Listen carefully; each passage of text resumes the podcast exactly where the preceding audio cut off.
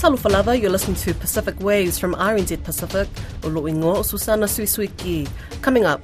I've got a strong feeling that the government's gonna hear us. Emotions run high at the Dawn Raids meeting held during the weekend. Also, Immigration Minister says amnesty for overstayers may be considered. And later on, Don Wiseman chats to the First Pacific lecturer in archaeology. A meeting has been held in Auckland between the government and those who lived through dawn raids, past and present. The meeting in Otara was sparked by revelations of a recent dawn raid type of incident, less than two years after the government apologised for the early morning raids of the 1970s. An overstayer at the meeting who cannot be named to protect his identity shared his story directly with the immigration minister. Tears poured as he pleaded with the minister to grant him and other overstayers grace. He spoke with Lydia Lewis after the meeting. What's your reaction?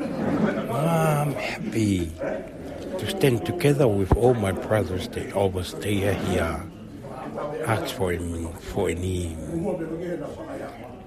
for any answer. Because we all, I do believe that we all came over to New Zealand for some good reason. You know? And I'm so happy about that. What was your reason? Tell me a little bit about your story. Oh, my reason. I have five kids in Tonga. The eldest is 19, the youngest is 11 now.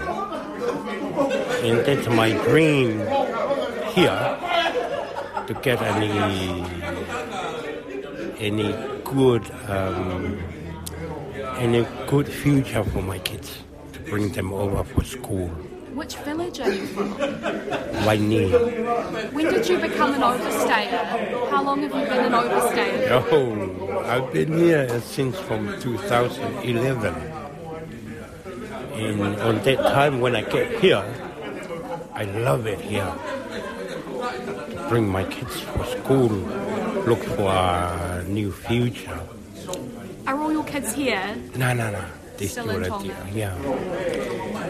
So I look first look for a job, and I found me a job. Since from there to now, I'm working. What do you do for work? I'm a truck driver. So I I'm working hard because I don't want to depend on some on someone here. I've got family here, but now. Do you feel like having the word overstayer on you criminalizes you, or how does it make you feel to feel to be? You feel scared, you're scared every time. Otherwise, the immigration find me somewhere here and send me back to Tonga, and then my wish is gonna be cancelled for my kids. Were you scared to come here today? Uh, thinking of of all the the overstayer, I'm not scared to come because I am representing all the overstayer. Because I know, I do believe that they are scared of coming. And uh, I've got a strong feeling that the government's gonna hear us. We don't know. We don't know if they're gonna say yes or no, but they are hearing us. They're always there. Tell me about your family. How much do you love them? What do they mean Oh to you? man, that's my life. That's my life. That's why I came over and stay like this. Do they have dreams? What are your kids' dreams? Oh, their dreams is to come over here, stay with me, look for a bit. But school is the most important thing. They just want to came here they want to carry over the school, you know? Yeah. Just need a chance. so I can bring over my kids. I'm asking that for. So I, when I get a permanent, so and then I just stay home and do. No, no, because uh, right now, oh, there is heaps of, um, of problems, you know, like um, like you know, there were some of the um, some, of the good. Um, get get the permanent people, get the permanent people. We don't have it. We are going on, uh, you know, overstay level, and it's on another level, not the same with the permanent people. But I do need, I do need, I do need that help.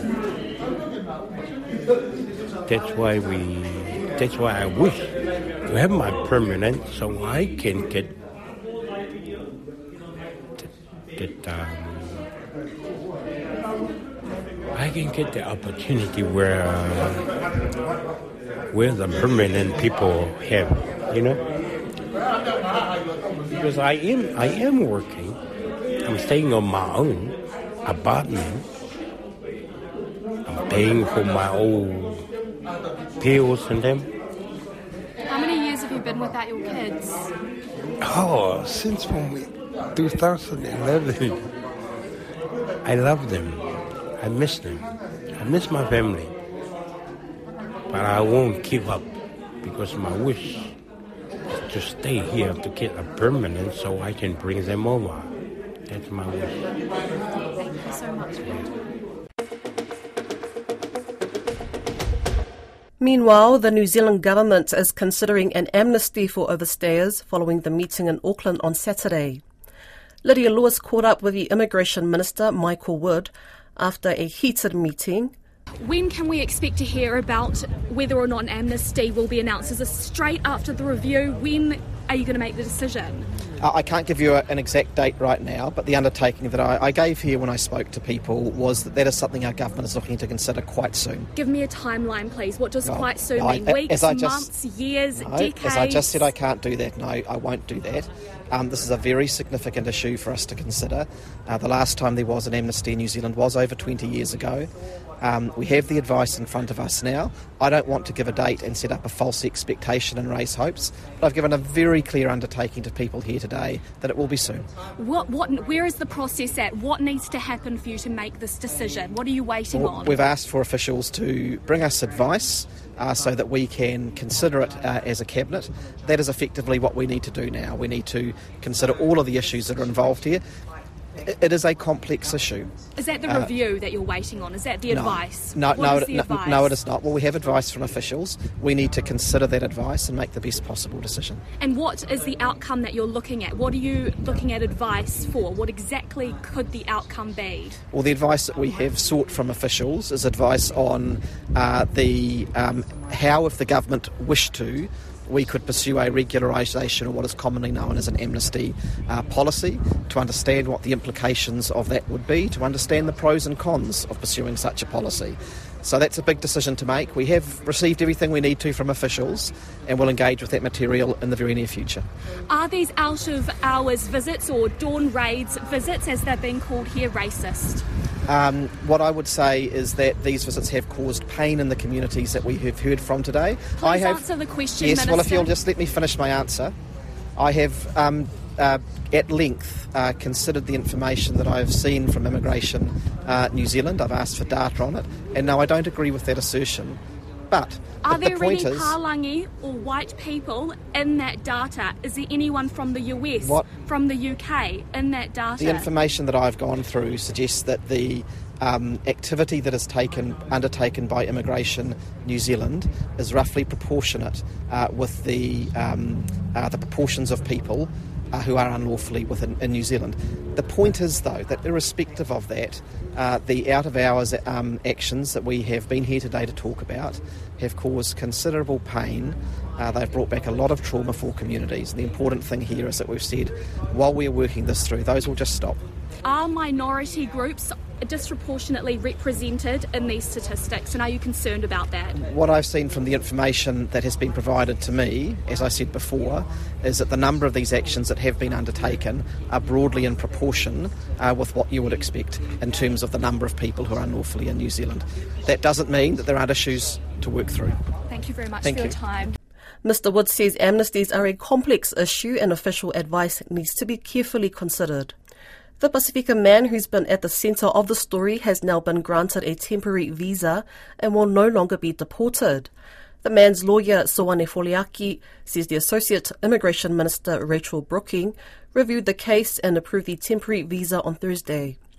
It means the man is now eligible to apply for residency. Soane Foliaki says the man was detained for almost four days at Manukau police station, then released hours before he was due to be deported. Dr. Charles Radcliffe says it's a huge privilege to become the first Pacific lecturer in archaeology at New Zealand's Otago University in Dunedin. Dr. Radcliffe is a fairly recent graduate from Otago, completing his PhD in 2020. He decided on an academic career after presenting at Otago's annual Pacific Voices Symposium. In a wide ranging interview with Don Wiseman, he began by outlining his Pasifika links. Sure. Ko na mauri, good late evening, uh, Don, and thank you to my Skarabo for uh, inviting me for the interview and to share a bit of journey, I guess, academic journey so far. I identify as a Solomon Islander. I was born and raised in the capital city, Honiara, and my mum is of Kiribati heritage. So she was very young when her family were relocated by the British from Kiribati to Solomon Islands, and my uh, father's uh, British I've done a lot of my primary schooling in Solomon Islands, so very familiar with sort of some of the cultural traditions. I speak Solomon Islands Pidgin, and but I've been very privileged that my parents could afford to send me to study overseas in Brisbane and then do my tertiary studies uh, here at uh, lovely University of Otago. Was your mum Banaban? No, so she's not Banaban. So my family, my grandfather, so my middle name is actually Tekarawa, and that's named after my mother's father. He's from Nonouti and Tabiteuea, and then my grandmother from the islands of Beru and Nikunau. So four islands in the Gilbert Islands of, of Kiribati. So, archaeology at Otago, not a route that a lot of Solomon Islanders have followed so far. How does it feel to be in cold Dunedin? I lived in Dunedin for five years. I can, I'm allowed to say that. it's a huge privilege. I do feel a huge sense of pride having studied and being taught by a lot of my now colleagues. Thinking back to my journey of how I started study at the University of Otago, I can think back to a conversation my dad and I had in Honiara, looking up different universities across the Pacific, several of which we'd been advised by another family friend who's an archaeologist. And we were drawn to Otago because it said you could you go surfing, go skiing, you know, and it had an outstanding uh, archaeology program. And I was like, well, that sounds like the most attractive choice. And yeah, it, it really sort of panned out well for myself through that support of my parents, but just the really great teaching staff here in archaeology program as well as the anthropology program and across uh, the university. Now, in your teaching, just underway, you are bringing in or trying to bring in elements of the Pacific, things that I guess you're very familiar with, but your students won't be. What sort of things are we talking about? As you mentioned, Don, I'm fresh into the job, but I do recognize my role. I, have I've actually stepped in in the role as uh, Pacific Island Student Support Officer within our program as well. There's a few little steps, I guess, ingredients that you can add, I think, in terms of attire, you know, the things I may wear, a few basic things, sense of humor, uh, sharing of food, kai, in some of the lectures, but on a more the teaching and education based uh, level, particularly theoretically. The great thing is there's a lot of up and coming early career researchers, uh, Indigenous early career researchers, uh, both Maori from wide parts of the Pacific, and you know the longer time uh, professors and academics who are generating Indigenous knowledge systems, methodologies particularly, which I try to uh, incorporate into my uh, learning to add sort of another layer of, I guess, uh, learning and reflections for the students when they're uh, learning about deep history and, and different parts of the Pacific. And in the Pacific, parts of it are a lot older than New Zealand is. Is it an area that you're looking at in terms of archaeology work? Yes. So New Zealand, as you mentioned, in parts of sort of central East Polynesia were only settled in the last sort of thousand years. But human settlement and human history in this part of the world goes back at least 50,000 years, possibly slightly earlier. So my research mainly is carried out in my home country of Solomon Islands, and I have been investigating over the last several years as part of my PhD and then now looking for external funding as I'm a, teaching academic. And some of the research we've been focusing on working with the Solomon Islands National Museum is looking at some early cave sites. So just trying to see if we can push back a bit further what we know to be the current record of uh, earlier settlement in parts of the Solomon Islands where I've carried out my research. Because uh, we know linguistically that people are there possibly going back about 30,000 years. There's a cave site that has been investigated in the 90s, and that dates back to about 30,000 years. And so we, as part of my project and a few other collaborators here, including Professor Richard Walter uh, and a few others, we're aiming to see if we can find early evidence of human settlement. Have there been within that work any significant discoveries in your view? And so far as part of the PhD, we've made some good discoveries in terms of finding what we call stratified cave deposits. So what I mean by that is we've got a nice sort of sequence in, in the layers of the ground uh, that we'll be investigating. Because a lot of the early sites contain pottery, but they're found on the coast, and it's hard to come across, you know, nice, well-buried deposits. So we've found some investigated cave site goes back over 2,000 years, contains some pig bone and dog bone, and us archaeologists love that because it adds a whole lot of the layers of our interpretation interpretations and analysis. But so far, we're, we're still on the hunt. And, and I want to highlight the discoveries are one aspect of the research, but at the end of the day, it's really about forming connections and, and partnerships with the local communities that we're working with, you know, regarding capacity building, providing educational resources. So the aim is to provide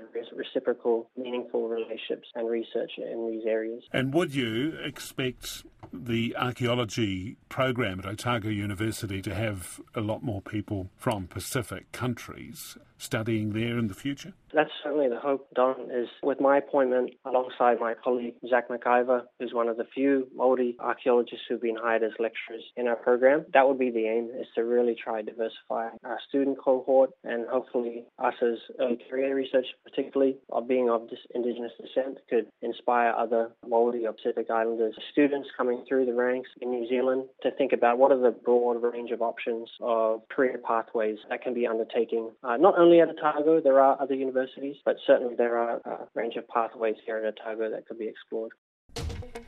That's Pacific Waves for today. To listen back, head over to rnzi.com slash programs, or you can download us on Spotify, iHeart, or Apple Podcasts. From myself and the team here at RNZ Pacific, Tofa Soifua.